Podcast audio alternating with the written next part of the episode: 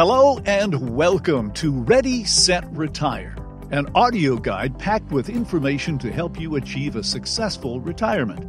I'm your co host, Jon McComb, recently retired from an award winning 50 year broadcast career, with more than 35 of those years at Vancouver News and Talk powerhouse CKNW. I'm here with my co host Lori Pinkowski, a retirement expert and investment manager who advises people on how to plan for and live out their ultimate retirement. Lori is an award winning and highly respected portfolio manager at Canaccord Genuity. She has been providing quality investment advice to her clients for over 20 years and educating the community on her weekly CKNW radio show for the last 12 years. After a decade of being on CKNW radio together and over 500 shows together, Lori and her team helped me transition into retirement. Together, Lori and I are sitting down every other Saturday to talk about everything from financial and estate planning to travel, hobbies, and health matters, and so much more. Whether you're thinking about retirement or already living your retirement dreams, Ready, Set, Retire is for you. Exactly, Jon. I'm so excited to be able to really share our insight with people who are planning to retire or those who are already retired. I've been helping retirees for over 20 years. So I have a lot of valuable advice for them. And I look forward to having guests on the show as well and honing in on some of those areas that people really worry about as they enter into that new stage of life, but that exciting stage of life, Jon. Now, on today's show, we're going to talk about estate planning. It doesn't have to be complicated, it can be uh, on some occasions, but we have a guest joining us today who's going to explain it all and really break it down and make it uh, quite simple for us. Her name is Rose Shawlee. She is a lawyer with Harper Grey, LLP and brings more than a decade of experience to her practice, which is primarily focused on assisting families and businesses with their planning, succession, estate, and business needs. She strives to make life's inevitabilities, death and taxes, less daunting a topic for clients while being alert to the complications these raise from a legal family tax probate fee and cost perspective. Death and taxes, Lori. Death and taxes, two things that are guaranteed in life, as they say. Well, Rose can help uh, with one of those for sure. Uh, you know, I've had uh, the pleasure of working uh, with you, Rose, on many occasions and helping our clients get organized with their estate planning. And today I wanted to talk about the transition of wealth and how people can best plan for the unexpected, you know, and I think that's what you do so well day in, day out ensuring that people have their I's dotted and T's crossed. So when they do leave this earth, that that transition of wealth continues on. And so I want to start with some easy questions about estate planning because I do get these questions. And the first one is why is having a will so important? I love that question. And I think it all comes down to collaboration, whether it's the lawyer and the financial advisor working together, or the lawyer and the clients, or the lawyer and the insurance broker, or the clients and their next generations.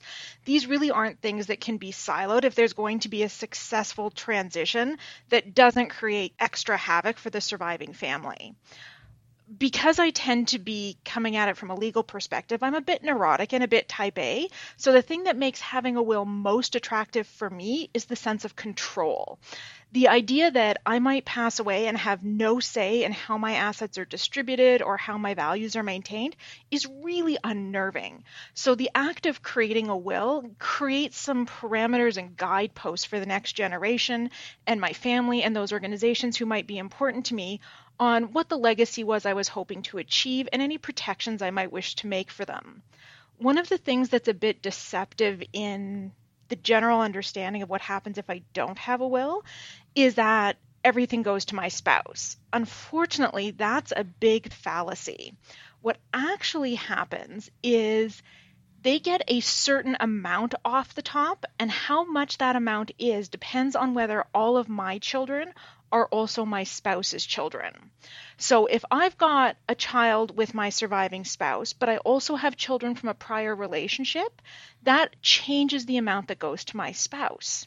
And we might not think this is necessarily a really big consequence because intuitively that actually recognizes the modern blended family. But it can also mean that all of a sudden, my spouse doesn't get to stay in the home because the amount that they're going to receive is not equal to the value of that home. And I don't think that's quite as pressing a concern outside the metro area. But when we look at the cost of all kinds of residents, whether it's a condo or a large family property, that is a big amount that our surviving spouse might not be able to service. So that really does take care of that problem. It makes sure that our family can continue to live with the quality and accoutrements that we created during our shared lifetime. One of the other things that's really important and is often overlooked is the role of minors. Even though federally the age of majority is 18, in BC it's 19. And if I pass away without a will, what's going to happen is if my little kiddos are, let's say, 16 and 2, the public guardian and trustee is going to step in and take conduct of the inheritance for them. I probably didn't envision that the government would be running the inheritance for my kids. And as with so many other aspects of government, they're overworked and under resourced, so this isn't going to be something that has individualized attention day to day. It probably serves my kids much better to make sure that I've got people managing that trust with a view to their particular strengths, the challenges that those children will face, and the opportunities that are going to come across their path a bit of a spin-off related to that that I find quite interesting, and this is probably my inner legal dork showing through a little bit, is that if we leave things without a will and we're what we call in an intestacy, my kiddos now turn 19. Well, what if I had that really great piece of Vancouver real estate that I've had for 25 years, and that means that at 19 they're getting $6 million? I may just have been a particularly misguided youth, but I can assure you I should not have had $6 million without any fences at 19. so, creating a will will allow you to have some parameters around that as to what ages are appropriate, what kind of expenditures you'd like to see prioritized. Commonly, we see things like education and down payments. And there's also some tax planning that can be done in this. And I don't want to get too much into the weeds on this simply because I know when I drone on about taxes, it's the equivalent of a sleeping pill. But for those people who do have a bit of a tax focus on it, whether it's because you've got private company shares that you want to distribute in a tax efficient way and take advantage of some of the tax on split income rules, or you just really want to be able to distribute things over multiple generations without running into lots of capital gains, there's measures that you can take as part of a will plan that you just simply can't tap into the same way if you're dealing in a will vacuum. Definitely lots of good points there on why one should create a will. I mean, I'm always having that conversation with clients. It's not good enough to write your will on a napkin. It is important to get legal advice, especially with blended families. And of course, you know, if you're looking looking at families with high net worth and just transitioning that wealth to children and grandchildren and ensuring that you have that properly protected, which we'll talk a little bit later on as well. A question that I also get, Rose, is who should you choose as your executor and what are their duties? I find that a lot of clients want to have all of their children be executors, and I'm telling them it's not a gift to be an executor. so so pick somebody that is good and pick someone that is close and someone that can understand maybe some of your finances. Maybe you have some more insight on choosing an executor. That would be helpful. Well, you summed it up beautifully, but since you've given me the floor, I'll drone on for a bit. The function is fairly straightforward. It's the management of the legal and financial components of the estate itself. And one of the things that that flows from that is the time involved. There's this bizarre belief that probate just happens quickly. And I would love to live up to that expectation, but I'm here to dash everybody's dreams and let you know in BC, the average estate runs two to three years, soup to nuts. And that's partly the legal system's fault. I'd love to shy away from that as well, but we should own that. And it's partly tied to the timelines connected with the tax filings that are attendant on an estate. So when you're thinking of who your executor is, you really want someone who, in the ordinary course, is going to be alive and capable, not just until you pass away, but until at least three years after that if you're setting up trusts in your will, so we've decided pretty solidly that my 19 year old should not be running around with 6 million bucks. So we set it up in a trust until he or she is 35. I need that person to be in a position to administer it until that child has reached 35. So when thinking about who's going to be in those key roles, timelines are critical. The other part that's really interesting is considering geography. Most organizations, whether they're realtors or lawyers, financial institutions, have rules about identifying our client, commonly called know your client rules. And these are to protect us, and there's a great deal of logic in that because we don't want people absconding with our life savings. But if I want to appoint my child who lives in Spain or Uganda, I'm hooped because their ability to get in front of those people and verify their identity is logistically complicated. So geographical proximity really does make their life easier. Another thing to factor in, and unfortunately, one of the themes that will emerge as I pick on our friends to the south here, if you happen to be one of our friends from the South, please know that we love you. We're just not huge fans of your tax system if an American is appointed as an executor, it creates an additional level of compliance. With compliance comes additional time and cost.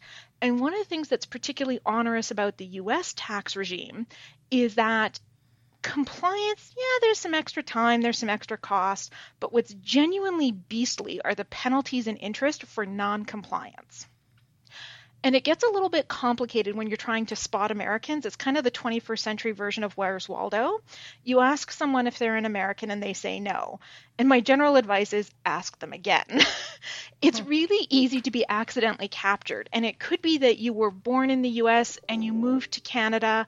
And it's entirely possible that at the time you moved to Canada, the US had a policy that didn't allow dual citizenship. So you completely legitimately believed you no longer had a US connection. It could be that you had a green card that expired. Expiration typically ends your obligations as far as work and other attendant matters you might have had with your employer, and it ends the U.S. obligations to you, but it doesn't actually end your tax obligations. There is a formal surrender process. So, for those people who formally surrendered their green card, they're generally tickety boo, which, of course, is the technical legal term. But on a more practical level, it's really easy to be what I tend to refer to as an accidental American. And perhaps the most insidious is I have a parent who was born in the US and they moved here when they were 22, and I may not know it, but I might be American. I've never triggered my citizenship. I've never taken out a social security number. And now my friend has appointed me as an executor in her will. Little does she know that not only am I an American with potential complications, but I've now downloaded some of those complications onto her estate. So, Americans, while they seem like a really easy question, there are layers to it, and it's a good conversation people should have with whoever they're considering. Let's talk about uh, powers of attorney. Tell me about what the power of attorney means and just how much power the person who is, uh, is named has over your financial matters and over uh, any health matters. Powers of attorney are perhaps the most important document in the planning regime in BC. And the reason they're so critical is that it doesn't default to my next of kin.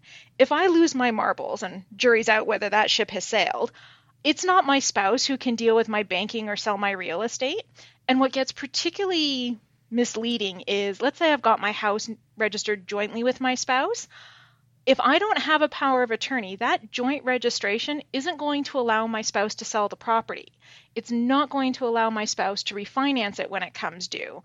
My power of attorney is the mechanism for that. And in the absence of it, somebody has to go to the court and request that someone be appointed to handle my affairs. And that's called a committeeship order.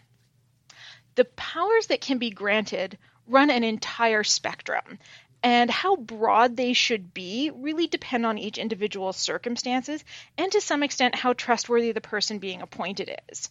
Now, I'll give you the standard puffy statement that you shouldn't appoint someone you don't trust in this role. You think? These are big mm-hmm. financial decisions. This is not rocket science. But it's a really big demand. Not everybody has someone in their life who really is sufficiently trustworthy.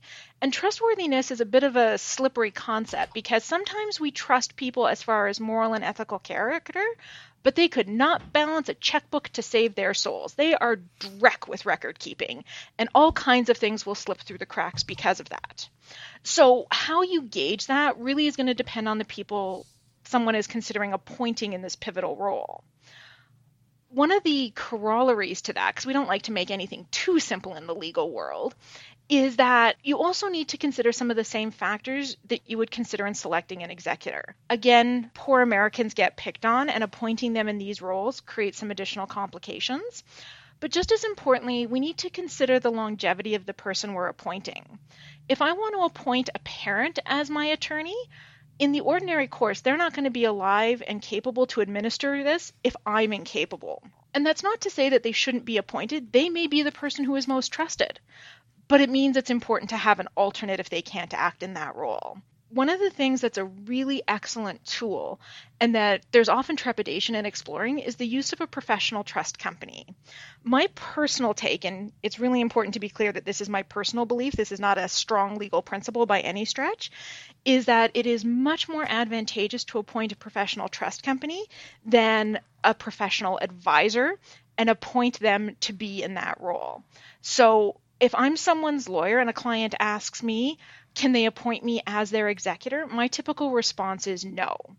I'm not regulated for that. I don't have special insurance for that. Trust companies have that. So you're actually going to be getting the best service from someone whose sole job is to do this. And the reason there's so much trepidation in hiring trust companies is that they're going to charge for these services but I think that trepidation is often misplaced because it's not generally well known that any person who acts as an executor can charge those fees for acting. And if you're appointing them as an attorney under a power of attorney, if I were to appoint a human, they can't typically charge, so it's a bit different than the executor role. But you're not generally going to be double billed for services if they act as your attorney and your executor. So you'll have people delivering quality services who are regulated, who are insured, and who are highly skilled in this, and whose only interest is to look out for your well being. And that's a pretty great protection to have in place. Yeah, so there's a lot of people that don't have adult children that are capable or in the vicinity to act as an executor. Sometimes you need a trustee or so on. And trust companies uh, do come in handy in those situations for sure and uh, independent trust companies especially. There's a lot of kind of bank trust companies again that sometimes are more costly but there's some independent names out there that you should also check out uh, would be my recommendation as well. They're just more flexibility in terms of your investments later on instead of being forced to have their own investments. And so again i think that's really important to touch on as well. So again if you don't have uh, someone that um, you know can take those roles that Rose is discussing. There are trust companies out there that can help you. You're completely right, Lori, and it ties into the initial question. And of course, I've taken us on a meandering path to get there. But what powers are you going to grant these people? If I'm going to grant my siblings or my kids the power to make gifts, for example, from my assets, that can create family dynamic issues. Let's say I've got three kids and I name one of my kids as the power of attorney, and I say that that child has the ability to use my assets to make gifts, and they only make gifts to their own kids and they don't do it to my other grandchildren we can see all kinds of backlash and family disharmony directly resulting from that. So there there can be some very practical reasons to appoint trust companies. They avoid not only actual mismanagement, but sometimes just as importantly the perception of mismanagement. When you're selecting the powers that you're going to confer, because it is a spectrum, there's the really standard form power of attorney, and that basically covers what the legislation defines as financial affairs banking, paying my taxes, paying my bills, buying and selling my property. Some of the key things that it doesn't capture are making gifts or loans of my assets, restructuring and reorganizing my companies, setting up and transferring assets to trusts all of these things become really important if I either have business interests or I have assets that are used by anybody else but that aren't in shared names. And a really common example is I have kids, but they're not minors. Let's say I've got a 25 and a 30 year old. And as part of my general investment portfolio, I figured let's get in on the real estate game. So I bought two condos. They each live in one while they're going to college. Well, that's great, but if my power of attorney is silent, they actually have a technical problem continuing to live there if I become incapable because my power of attorney doesn't allow that. The default would be that they now have to start paying market rent. And again, I may be being too hard on my personal history, but I wasn't making a whole heck of a lot of money at 27. Paying market rent would have been really complicated in a big city. It also becomes a really considerable issue when we look at RRIF withdrawals or private company dividends. These tend to flow just to one person's name, but are really commonly used for shared household expenses. So I get my company's dividend or I take my RRIF amount out, but we use it to pay our property taxes or grocery shopping or shared holidays. My power of attorney actually needs to be able to continue those processes. So at one end, we have the standard form power of attorney, but for most scenarios, it doesn't capture what most people actually need. And we need to get into the details to give them the powers that are suitable to how they run their life. Let's, uh, Rose, talk a little bit about the health directive because the power of attorney, uh, as I understand it, doesn't cover matters of uh, health. So, what is a health directive? What is it uh, for? And if you're married, do you really need one? When it comes to healthcare, we've got a bit of a complicated regime here, mostly because our terminology doesn't necessarily synchronize with what's used in the rest of the country. There's three key concepts I would say here. One is the representation agreement, and that's the one that most people think of conceptually but don't necessarily have the right terminology at hand. It's the equivalent of a power of attorney for health and personal care. And you're absolutely right, Jon, that a power of attorney does not extend to health and personal care. For those who are listening who did a power of attorney and were told at the time it applied to health and personal care, you weren't being led down the garden path representation agreements are not particularly old documents, and for a very long time, a power of attorney did cover everything. Unfortunately, if you did your power of attorney at a time when it applied to healthcare, it is not grandfathered, and you have a bit of a gap in the planning. The representation agreement appoints someone to make my healthcare and personal care decisions if I'm not able to do so, and it will typically appoint a backup as well you do really need one, even if it is your spouse. We have the default legislation with the not so pithy name of the Healthcare Consent and Care Facility Admission Act. Apparently, we get paid by the word, not just by the hour in our industry. What this very bizarre piece of legislation does is it says that in an emergency, basically, a temporary substitute decision maker is appointed and they can make those decisions there's a number of complications that arise. First is that it does, in fact, go to my spouse. But who's my spouse? That is often a very live issue. And if I happen to have led a particularly colorful lifestyle where I'm cohabiting with someone and married to someone else, it's extremely common for there to be on the ground disputes about who has status it's not in my best interest to have that as a battle being fought out while I am stuck there eating some questionable jello. I really want somebody to be able to act quickly and with clarity as to who has authority. The other reason it's so important not to hang our hats on that default legislation is that while there is a hierarchy, and the, the first two are my spouse and alternatively my children, within that second category, there's no prioritization giving uh, authority to my oldest child first or my youngest child first. All of them are on equal footing. And not all of my kids will always share the same views as I do. Sometimes there's a religious disconnect, sometimes there's experiences with the healthcare system that inform the decisions we might want made. But ultimately, it's extremely easy for conflict to arise if, in a time of crisis, whether it's having to move me into long term care or an end of life decision, to grapple with those decisions. So having the representation agreement is quite handy. And that's typically the most robust document. There's two other concepts that are commonly discussed in BC. The first is what we call the advance directive, and the second is what we refer to as a living will. Living will is a really commonly thrown around term, and I think we mostly get it from US TV. Life is not as exciting as they mm-hmm. make it, and a living will is not a legally binding document. To your point earlier, it's kind of like writing it on a cocktail napkin. So I certainly wouldn't suggest spending big bucks on it because you're not going to get a lot of return on value. An advance directive is just a unilateral statement of my healthcare wishes, and there are circumstances where it does suit people's needs very well, but by and large, because it doesn't appoint someone who has the right to advocate on your behalf, it's rarely as powerful and flexible as having that representation agreement where someone is actually being given that decision making power. And that is the snapshot of healthcare decisions in BC in the event of incapability. All super important information. The power of attorney, health directives, making sure your will is updated. And, and so I just also want to touch on the process. So every time a client comes on board with us, I always ask, do you have an updated will? Some people say yes. Some people say no. Some people say, I don't know. or, or I haven't seen it in 20 years. I'm not sure.